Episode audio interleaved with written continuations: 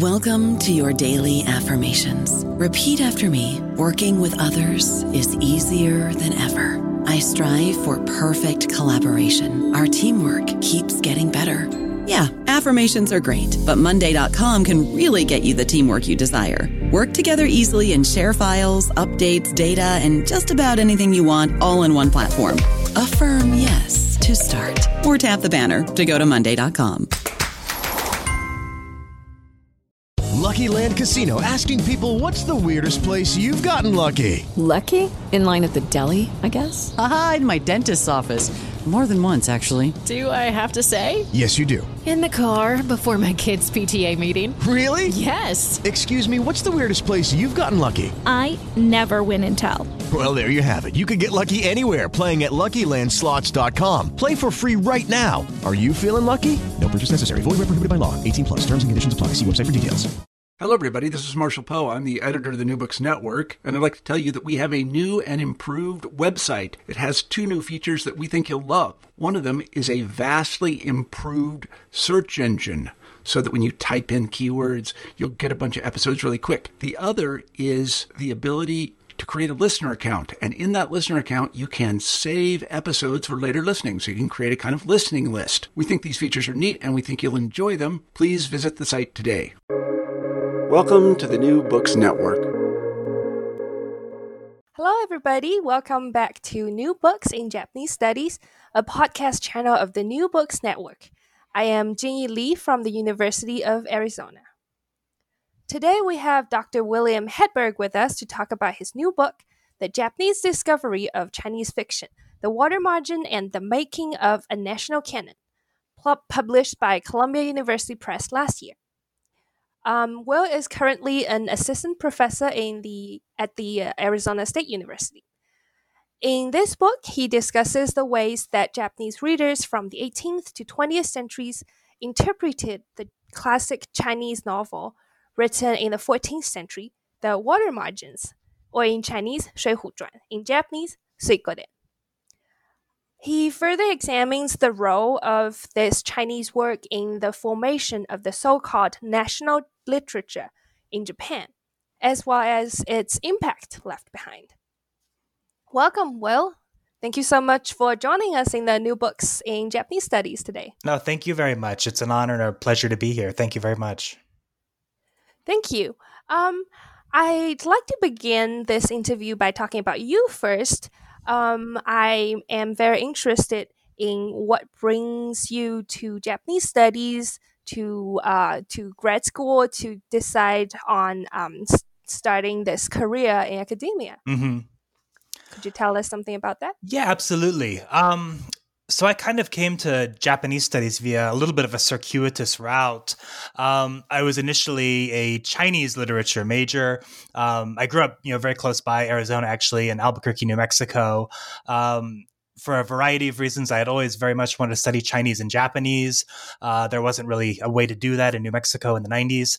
Uh, so I had to wait till I went to the University of Kansas uh, to begin studying Chinese. I, st- I, got very lucky in that respect. I studied with Keith McMahon, uh, Deborah Peterson, John Dardess, who unfortunately just passed away very recently. Um, did my undergraduate in Chinese literature. I was I was very interested in the water margin. Uh, I remember reading the water margin in a cafe in Lawrence, Kansas, in the summer of 2003. Uh, I wrote an undergraduate thesis on the sequels to the water margin, and my plan was to go to graduate school in late imperial Chinese fiction and continue along those lines.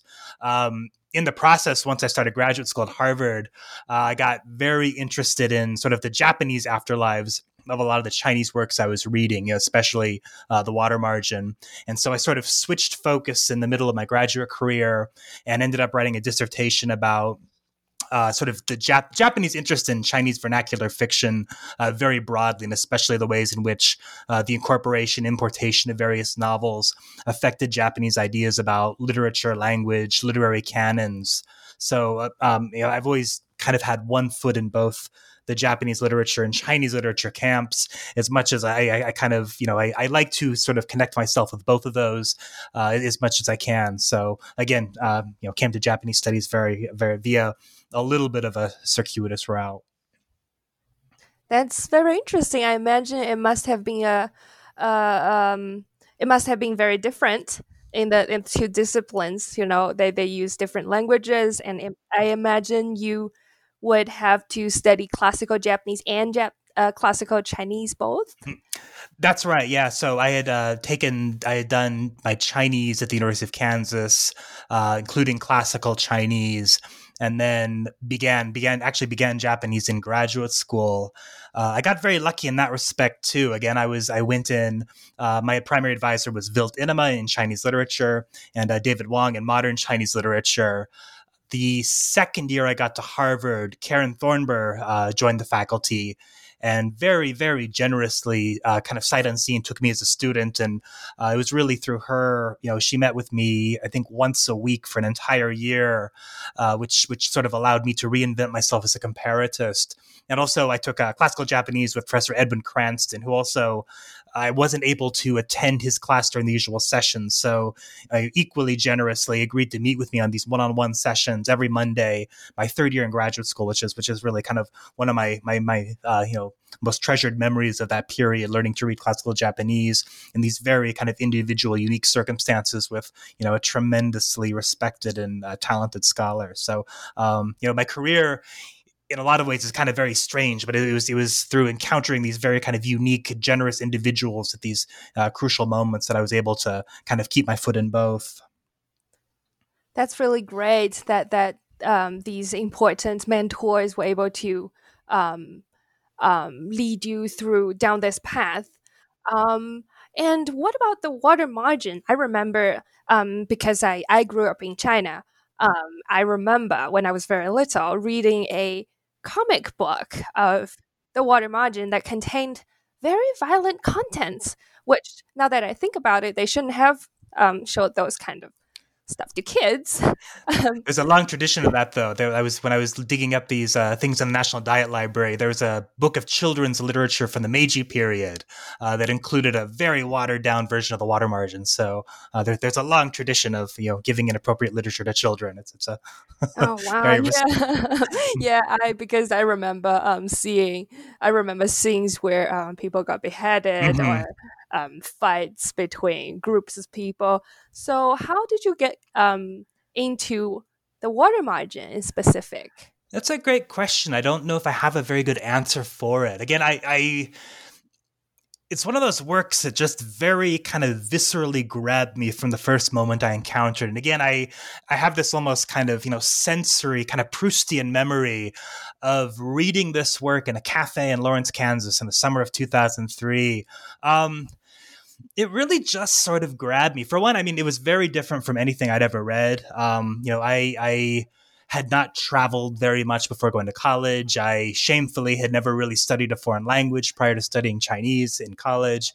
Um, it was very different from anything I'd ever encountered, you know, from the structure, you know, rather than having this clear beginning, middle, end, it's got this, you know, this simulated storyteller, this very kind of cyclical structure that intrigued me. I didn't really know what to do with that. Um, you know, the characters themselves, when I started the project on Japanese receptions of the novel, you know, one thing that kept coming up and up again was this fascination with character, right? Which is something that you see in Chinese commentaries to the novel. This is something that, you know, for the last 400 years, people have been, you know, commenting on. It's just this these incredible three-dimensional, very unique characters, right? Jin Shengtan says when Shi Nai'an was creating his work, he created this 108 distinct personalities.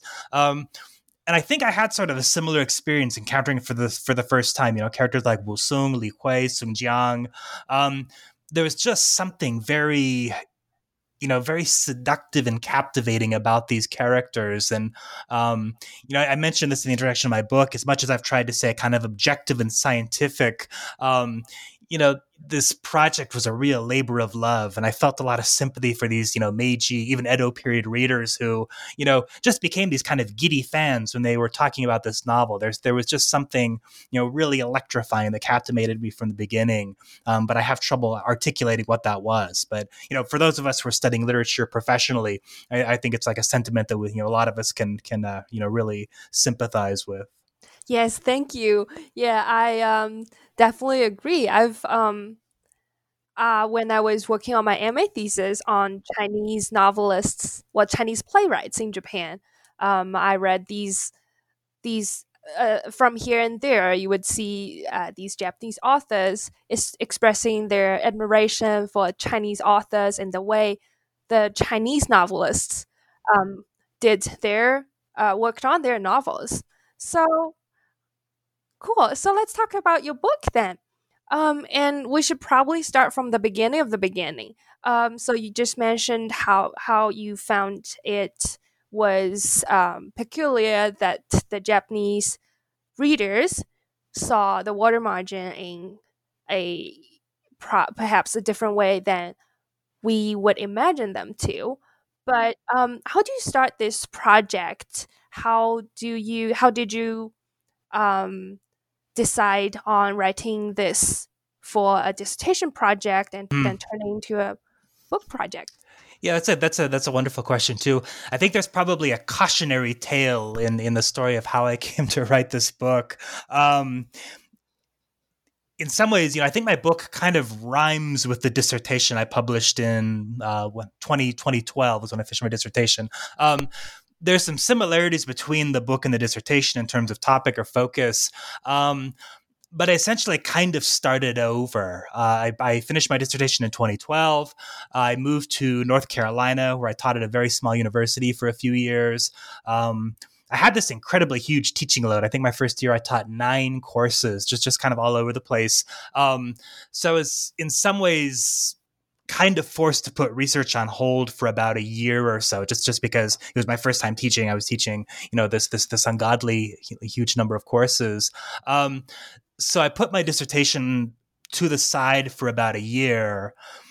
And when I picked it up again, I think the following summer, I just had this epiphany that I really should have written about the water margin. My my dissertation was much more broadly about Japanese interest in Chinese vernacular fiction. So, really, the thrust of it was uh, discussions of Japanese interest in spoken Chinese language, and then also this handful of compositions by Japanese authors uh, in vernacular Chinese. So, that, that, that was the dissertation. Um, when I picked it up after about a year or so of not looking at it, I really realized that you know, I had wanted to write about the water margin. Uh, there wasn't that much about the water margin, the body of the dissertation itself, but it just seemed like every other footnote brought up the water margin. And I just, you know, I, I just, it just seemed to me to be screaming, you know, you really should have written about the water margin. You know, this is clearly what, like, where your passion is. Um, so, you know, this would have been about 2014 or so. I completely switched the focus of the research project and decided that you know the water margin would make an excellent focal point for you know discussing the same issues I was interested. I was still interested in you know the Japanese interest in Chinese spoken language, uh, Japanese interest in Chinese material culture, you know pre-modern fiction commentary, literary canon.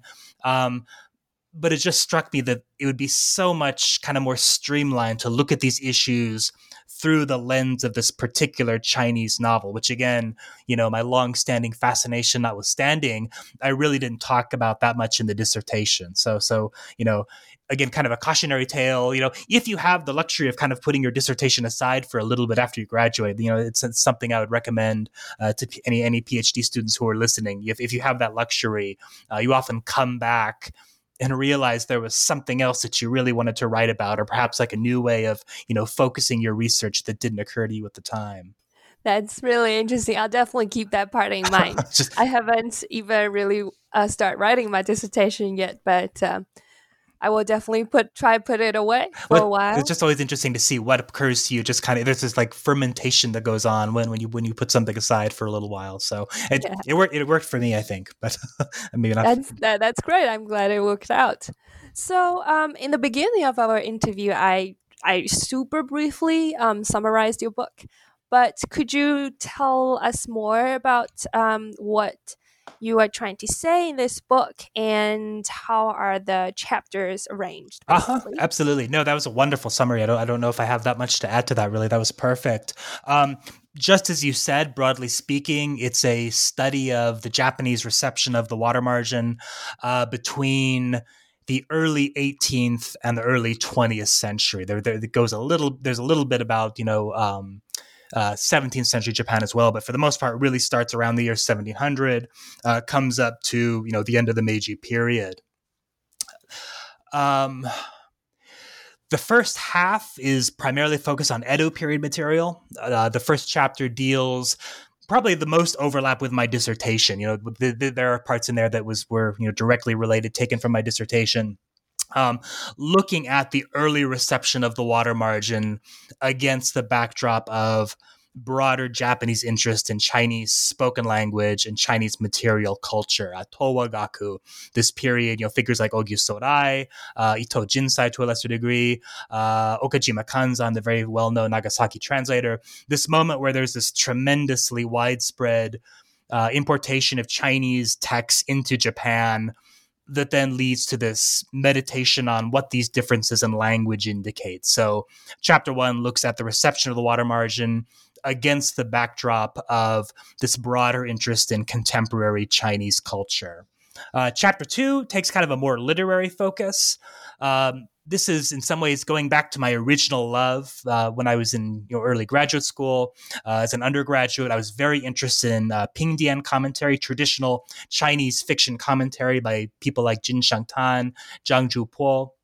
So, chapter two largely looks at Japanese commentaries to Chinese commentaries of you know works of Chinese fiction, which which which sounds you know unbelievably esoteric and dull. Uh, but there's actually you know it's, it's really fascinating. You know, the, looking at sort of these discussions over narrative between.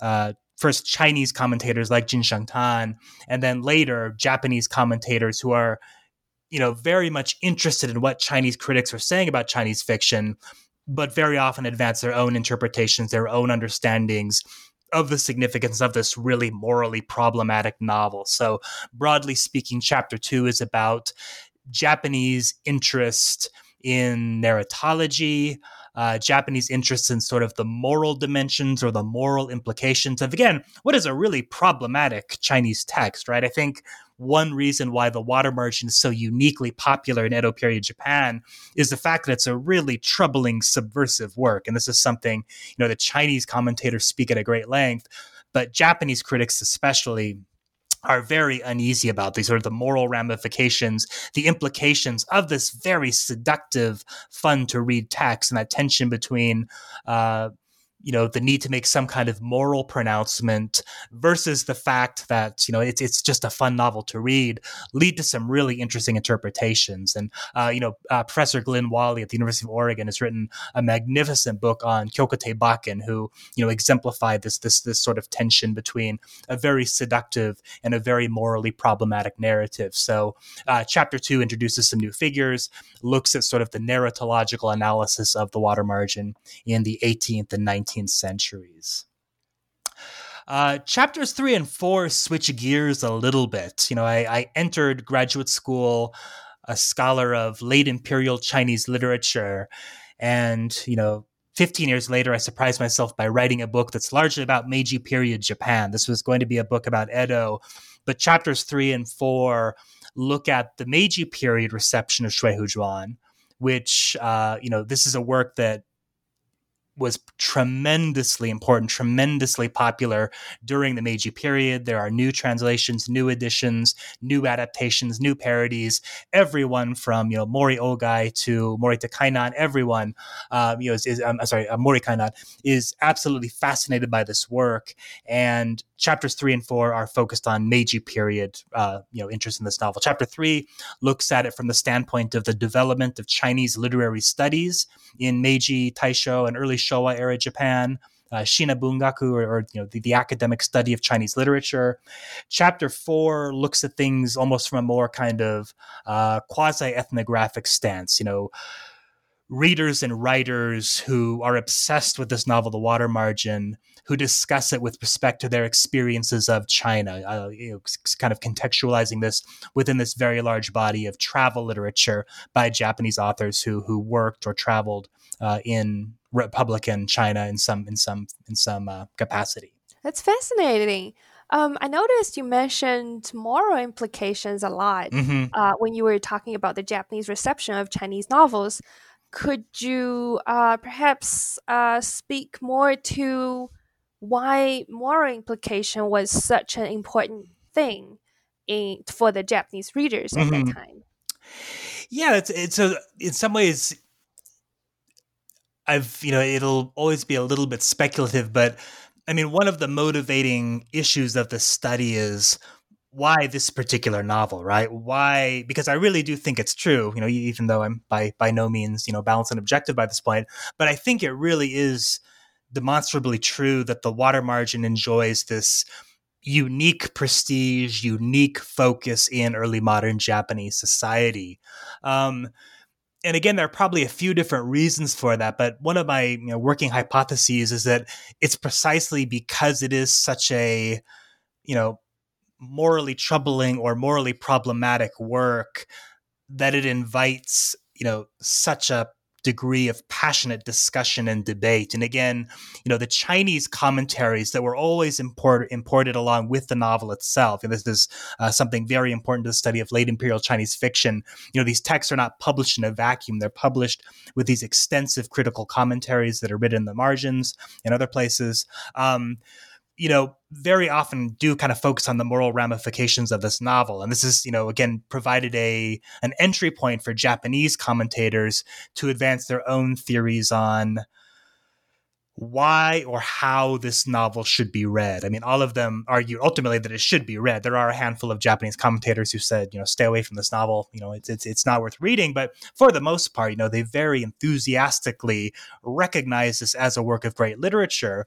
So the issue becomes finding a way to justify the consumption this is the consumption of this very morally problematic text. So, you know, at one end of the extreme, you have somebody like Kyokutei Bakin who essentially rewrites this novel from scratch, right? Hakkenden in some ways is a, you know, a morally acceptable retelling of the water margin. Um, but there are a lot of other authors too who, in various ways, attempt to create some kind of justification or some kind of rationale for reading this work, whether it's you know critical commentary like the kind you see with figures like Jin Shengtan, um, there's a you know fairly well-known 18th century literatist Seita Tanso who writes this extensive commentary not only to the novel but to Jin Shengtan's commentary to the novel. So we see this you know this uh, this very interesting um, you know cross-cultural cross-temporal discussion of the water margin um, in this in this in this commentary and then also things like all of these different rewritings right uh, you know uh, uh, Santo Kyoden's very famous Chushin Suikoden where like Bakin, but in a kind of more playful way, he attempts to sort of clean up this novel by superimposing the much you know the the, the well known narrative of the forty seven you know faithful uh, Ronin of Akko.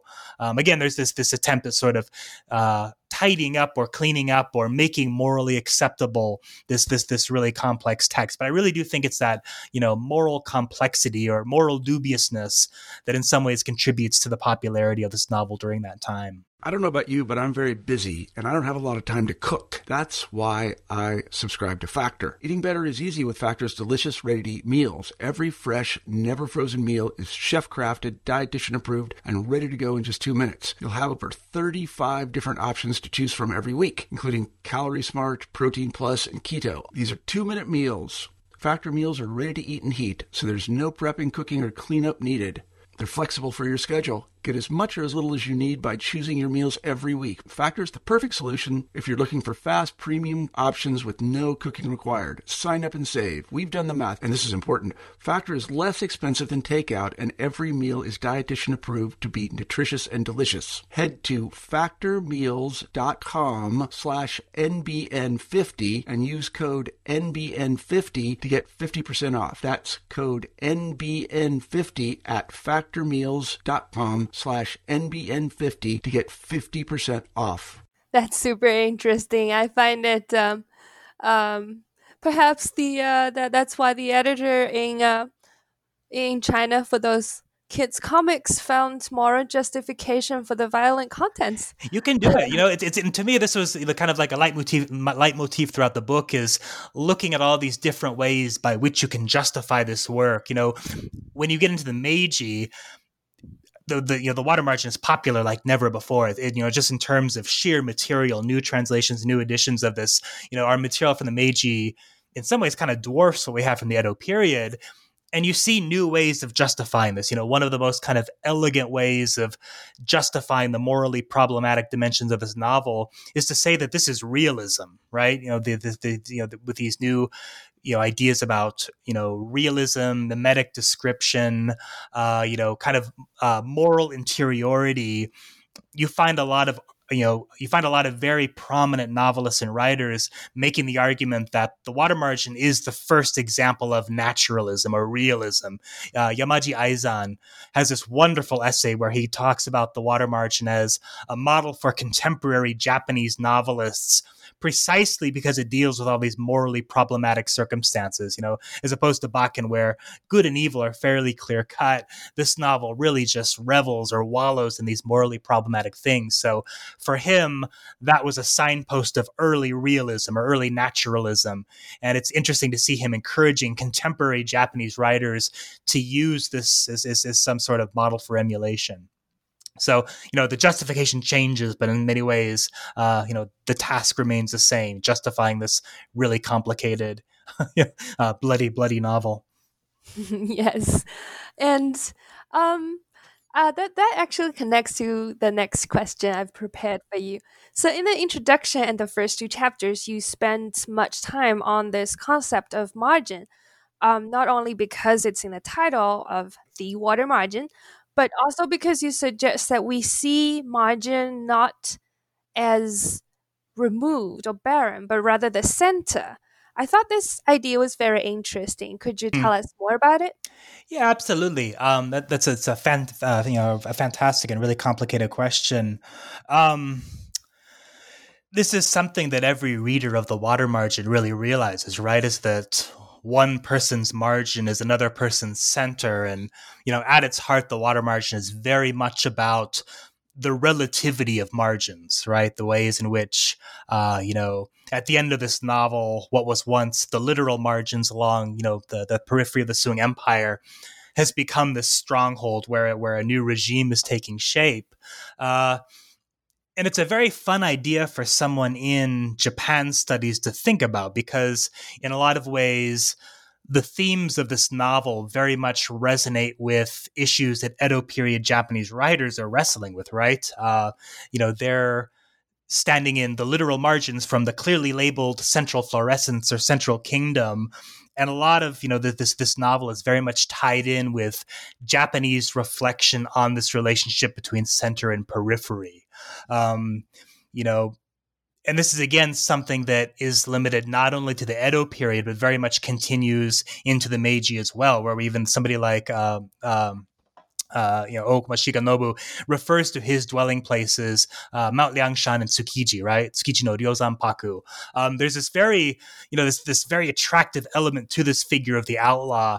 And in a lot of ways, The Water Margin is this very optimistic novel in terms of this implication that margins can become centers and centers can become margins. So, in terms of writing about this, there's the very attractive point of entry for this larger discussion of, you know, as I said earlier, Japanese discussions of the relationship between centers and peripheries. Um, you know, again, in the Meiji period, the formation of Chinese literary studies is another example where this previously marginalized genre, you know, fiction and drama, are you know, traditionally not nearly as prestigious as dramas like classical poetry or things like that. Um, but you see this reversal in the Meiji, where again, this very this previously marginalized genre is suddenly being held up as the central, the most canonical, the most expressive or legitimate mode of literary expression. So, you know, throughout this 300 year story, there are all these moments where there's this interrogation of centers and margins that, you know, again, very effectively uh, echoes the themes of the novel itself. That's really fascinating. Um, what you said about someone's margin can become someone else's center. Um, so, uh, uh, I want to connect this with our next question, which is how to read the water margin. Um, while this novel is originally a Chinese one, um, there were many adaptations, as you mentioned, by Japanese authors throughout the 18th to 20th centuries. And what your book suggests really is to read the water margin as a work of Japanese rather than a Chinese one in this context to shift the perspective. So, um, could you talk about what it means to read a Chinese novel as Japanese literature and why should we do so? Absolutely. So, in terms of that, I was very inspired by this quotation I encountered fairly early on into the process of writing. Um, I was, I actually began by writing about the Meiji period material. And in the process of uh, kind of digging around the archives of the National Diet Library in Tokyo, I came across this uh, multi-volume compendium of Chinese literature, uh, the Shinabungaku Taiko, which is published, I believe, around like around 1902 or so. Um, it included all sorts of different stuff. There were classical poets, there were prose writers, there were works of fiction, lots of different things in there. But what really interested me was the preface to this work. Um, and the preface, the editor of of of, of the collection um, had this really interesting line where he told the reader to think of Chinese literature both as a foreign literature, uh, Gaikoku no Bungaku. He told us, you know, Chinese literature is a foreign literature like Russian, French, English, etc. But then two lines later, he referred to Chinese literature as the second national literature of Japan, Daini Kokubungaku. And this is, of course, when the phrase Kokubungaku is, is, is, is, is really taking shape in, in the Meiji Period Academy. Um, and I thought that was such an interesting maneuver, you know, to encourage the readers in one breath to just you know think of Chinese literature as the literature of a foreign nation of a foreign nation, but then in the same sentence describe Chinese literature as the second national literature of Japan. Um, and that really got to me to thinking, you know, what if we took that claim seriously? You know, not not not in the you know the imperialistic way that the editor intended. I want to be clear about that, but you know, thinking about works of Chinese literature as integral catalysts for you know the formation you know the the sort of uh, you know congealing of the Japanese literary canon. So um, that's what I meant by this idea of you know thinking about thinking about the Water Margin as a work of Japanese literature. I thinking about this work not only as a source text, not only as a source of inspiration for translations and adaptations and things like that, but again as a real catalyst for new ways of thinking about what literature is and new ways of thinking about how you know certain concepts of what Chinese literature and Japanese literature are first took shape. That's fascinating. And that's actually one of my favorite things about your book is that how it blurs the, the boundary between um, our current um, disciplinary separation between Chinese studies and Japanese studies. Um, could you talk about what you see as some of the biggest problems with this blurred boundary between the two? And what are some difficulties in doing interdisciplinary studies of Chi- Chinese and Japanese studies because your books seem to be uh, a combination of both Chinese and Japanese studies. They can easily be categorized in either of our channels. Um, but what are some issues you have encountered or you have observed in such interdisciplinary studies? Sure, that that's a wonderful question. Um, you know, it's it's it's it's a cliche, but like all cliches, absolutely true. Uh, you know that your book, your dissertation, has a very autobiographical dimension. You know, in sort of a more uh, meta sense, I guess. I do see my book as kind of a meditation on the relationship between my two home disciplines, which are early modern Japanese literary studies and also late imperial Chinese literary studies. I I, I like to think that I contribute to both, um, and I in many ways I feel kind of reluctant to identify wholly with either field. You know, my position here at ASU is in pre-modern Japanese literary studies, uh, but I work with Chinese language materials as much as I do with Japanese. You know, I write about the afterlives of works of Chinese literature. In a lot of ways, I'm kind of reluctant to to fully identify with with either half of this dyad. Um, you know these are two disciplines that should go together very well right but in for some you know for a variety of historical reasons are very separated in the academy right in terms of uh, you know job ads tenure lines disciplinary disciplinary affiliations uh, there is this division between you know Chinese and Japanese literature. And I think in a lot of ways, my book was an exploration of why that is. Where did the you know the the the current uh, institutional configuration first come from. And you know, my argument in the book is that it very much is rooted in the Meiji period, which is this moment where, for the first time, uh, you know, this rigid distinction between Japanese and Chinese literature first emerges. And with that, the idea that there's something sort of qualitatively different about these two literary traditions. Um, in some ways, this kind of harkens back to your early question, but you know, when I talk about thinking of the water margin as a work of Japanese literature, um, a question I kind of like to play with was was the inverse of that. When did this work first become a work of Chinese literature, right? When did the water margin first become a work of Chinese literature? You know, certainly during the Edo period, people are aware that this is written in a different style from, you know, uh, Japanese works of fiction and drama. It's obviously written in a different language, and we know that because people have so much trouble learning vernacular Chinese but I'm reluctant to say that, you know, somebody like Kyokutei Bakin or Seida Tanso or Santo Kyoden thought of the water margin as a work of Chinese literature in the same way that people were, you know, 50 years later, with the emergence of the modern university system, uh, with the development of Shina Bungaku as an Shina, Shina Bungakushi as an academic discipline, there's this entirely new kind of interpretive apparatus uh, in terms of approaching these texts. And for the first time, um, you know, works like The Water Margin or, you know, Journey to the West or all these other works, um, it's being argued that not only are these different in terms of language or in terms of you know place of origin but there's some kind of reflection of a putative national character that's to be found in these works as well. And so, you know, when I talk about in my in the title of my book, the discovery or the invention of Chinese literature, that's what I'm talking about. This moment, which again, in my mind, is in the in the in the late Meiji period, where um, these works are first kind of assembled into this epistemological framework of Chinese literature. And in many ways, I think that that distinction, these divisions, these frameworks, you know, very much impact or impact the modern academic configuration as well in a lot of ways. And this is something that's been, you know, argued with tremendous sophistication by, you know, people like Haruo Shirane or Kawai Kozo, Tomi Suzuki. Um, we are in many ways, you know, the heirs to Meiji period taxonomies or ways of thinking about literature. So um, my work in many ways was trying to figure out why there is this distinction between these two disciplines where, you know, there's so much clear connection and points of contact. Now that you mention um, national character, um, and I understand this is a, a, very important part of your book, um, how would you describe the water margin's function or its status in Japan's national literature character? Mm-hmm.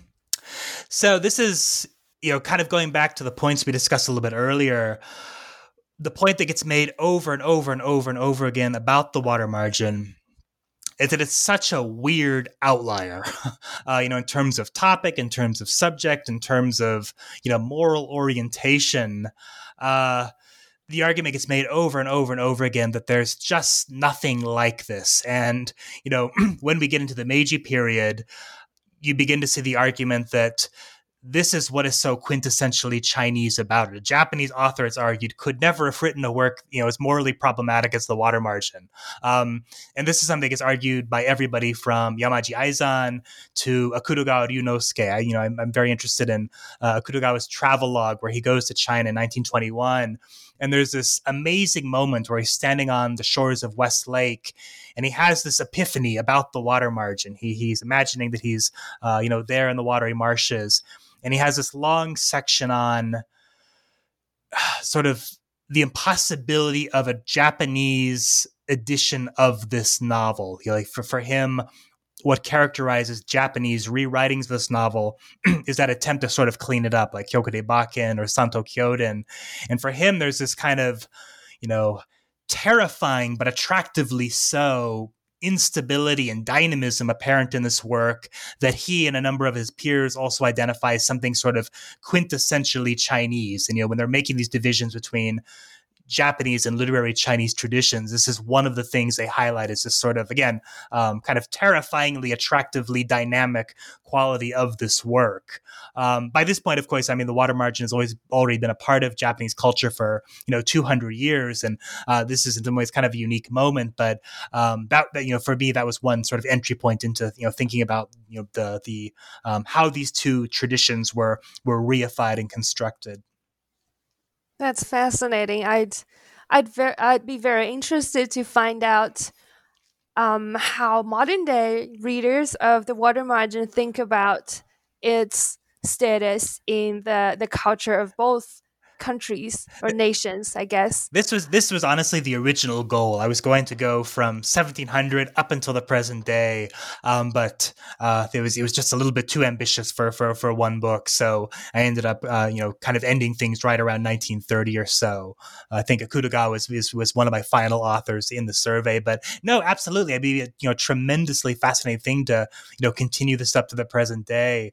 Uh, when I had my job interview at ASU, what I most vividly remember is meeting with the undergraduates and finding that they all knew about Shui Hu Zhuan. They all knew what the water margin was. And I was, you know, flattered and delighted. You know, I, I, I thought they'd all been reading the water margin in their spare time or something. Um, I very quickly realized they'd been playing the video game Suikoden, you know, or, or one of the many, many, many versions of Suikoden.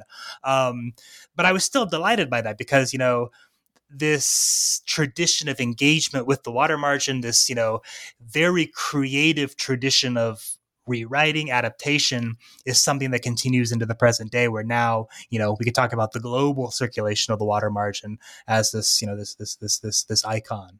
That's super interesting. I actually didn't know there are um game versions oh there's a lot. Yeah there are a lot. but i should have uh, i should have imagined. No my, my undergraduates all have triple phds and suikoden gaku just because you know they're familiar with these these video games. And again that's the argument i was making in the book is that this is very legitimate, right? This is precisely what 18th century Japanese writers were doing is retelling or rethinking this novel without too much anxiety of how true they were staying to the source text. You know, um, you know, Linda Hutcheon, who wrote this this wonderful theory of adaptation, talks about this historical skepticism towards adaptation or translation. We tend to treat adaptations as something secondary. Uh, we tend to treat them as something inferior to the original. But if you look at a case study like 18th century Japan, this just isn't the case. There's this, you know, tremendous open mindedness and flexibility towards the original, uh, to the extent that you know it, it very much brings in the question of, you know, whether or not people were really that interested in the original at all. And you know, to me, these video games, which often have only a very tenuous relationship to the original text, are a great example of that as well. So, um, wow, this really changes how I how I view the water margin. Um, well, we've taken a lot of your time here. Um, I wish we had more time, but just let me ask one last question. So, throughout this whole process of from from a dissertation to eventually writing a book on this topic that you so much love what are some difficulties you have encountered? And um, what are some memorable moments that you think that have impacted how this book came to be? Mm-hmm. that's a really good question. Um, one very encouraging thing that I noticed in the process of writing this book is that even in the last five years, you know, the, like um, even you know since the period of when I finished my dissertation, there's so much more research that you know crosses these boundary lines in terms of language, in terms of geographic area, in terms of genre. Uh, than there were even even when I wrote my dissertation, which which uh, you know geologically is, is is not really that long ago, you know, uh, eight years or so. Um, you know, there there is of course a really wonderful tradition of Sino-Japanese literary study. You know, people like Joshua Fogel, um, you know, Jonathan Zwicker. The, the, I, when I was writing my dissertation, I was very lucky to have this wonderful corpus of scholarship, uh, both in you know in English, Chinese, and Japanese, to pull on. And I think that the, you know that wave of scholars has in turn very much kind of encouraged and empowered uh, a new generation of scholars. And again, I was amazed in writing my book just how much new material there was, you know, even you know to, to work with, even in those you know six years or so that passed. Uh, you know, when I when I was when I was uh, sort of writing version one of this, um, you know, I, I, one of you know an absolute must read for anyone in our field is Matthew Fraleigh's wonderful study of uh, the kanshi poet Narushima Ryuhoku, where um, he makes this very sophisticated argument that nowadays we worry about the nationality of texts a lot more than the authors of these texts themselves did. You know, his his book is using you know using the case study of this poet Narushima Ryuhoku as a way of thinking about kind of the international dimensions of kanshi. Um, and you know, in the introduction, I please please read the entire book, but in the introduction especially. Um, he makes what I sort of saw to be a very thoughtful argument for doing precisely what a lot of these scholars are doing, which is looking at the ways in which these texts cross languages, cross genre lines, cross international boundaries without worrying so much about kind of you know contemporary political lines. Again joshua fogel in one of his recent publications has this wonderful line where he describes his research as selecting a topic and then following it where it goes you know regardless of where it goes across political boundaries across languages and I really like that image a lot and thought about it a lot when I was writing my own book. You know, when we worry less about these political divisions or worry about you know these you know these boundaries between kind of institutional disciplines, you know, just to have that kind of you know freedom to pick a topic, you know follow it wherever it might go in terms of language in terms of culture in terms of geographic area um, you know to me it was a very inspiring idea and one that i sort of you know I, I, very much try to think about when i was writing my own book and it seems that there's a lot of uh, scholars out there who are you know kind of embodying that approach. And there's, you know, it's just like a really exciting time in terms of publications that are looking at multiple languages, multiple disciplines, multiple geographic areas. So um, I'm, I'm, not sure if that answered your question, but it's, it's been a very, uh, you know, kind of exciting, encouraging thing for me. Yes, it is inspiring indeed. Um, I hope we see a lot more interdisciplinary studies like this in the future in um, not just Chinese and Japanese studies, but maybe East Asian studies mm-hmm. in general or even trans um, trans regional between East Asia and other um, continents in the world. Absolutely, absolutely. I, I, I hope so too. Well, thank you so much, Will, for such a wonderful conversation. Oh, it's my pleasure. Thank you very much for having me. This is this was this is an honor. Thank you. And thank you everybody for joining us in the New Books on Japanese Studies channel. Um, make sure to check out this great book, The Japanese Discovery of Chinese Fiction, The Water Margin and the Making of a National Canon by William Hedberg. Stay tuned for our next episode. And until then, goodbye.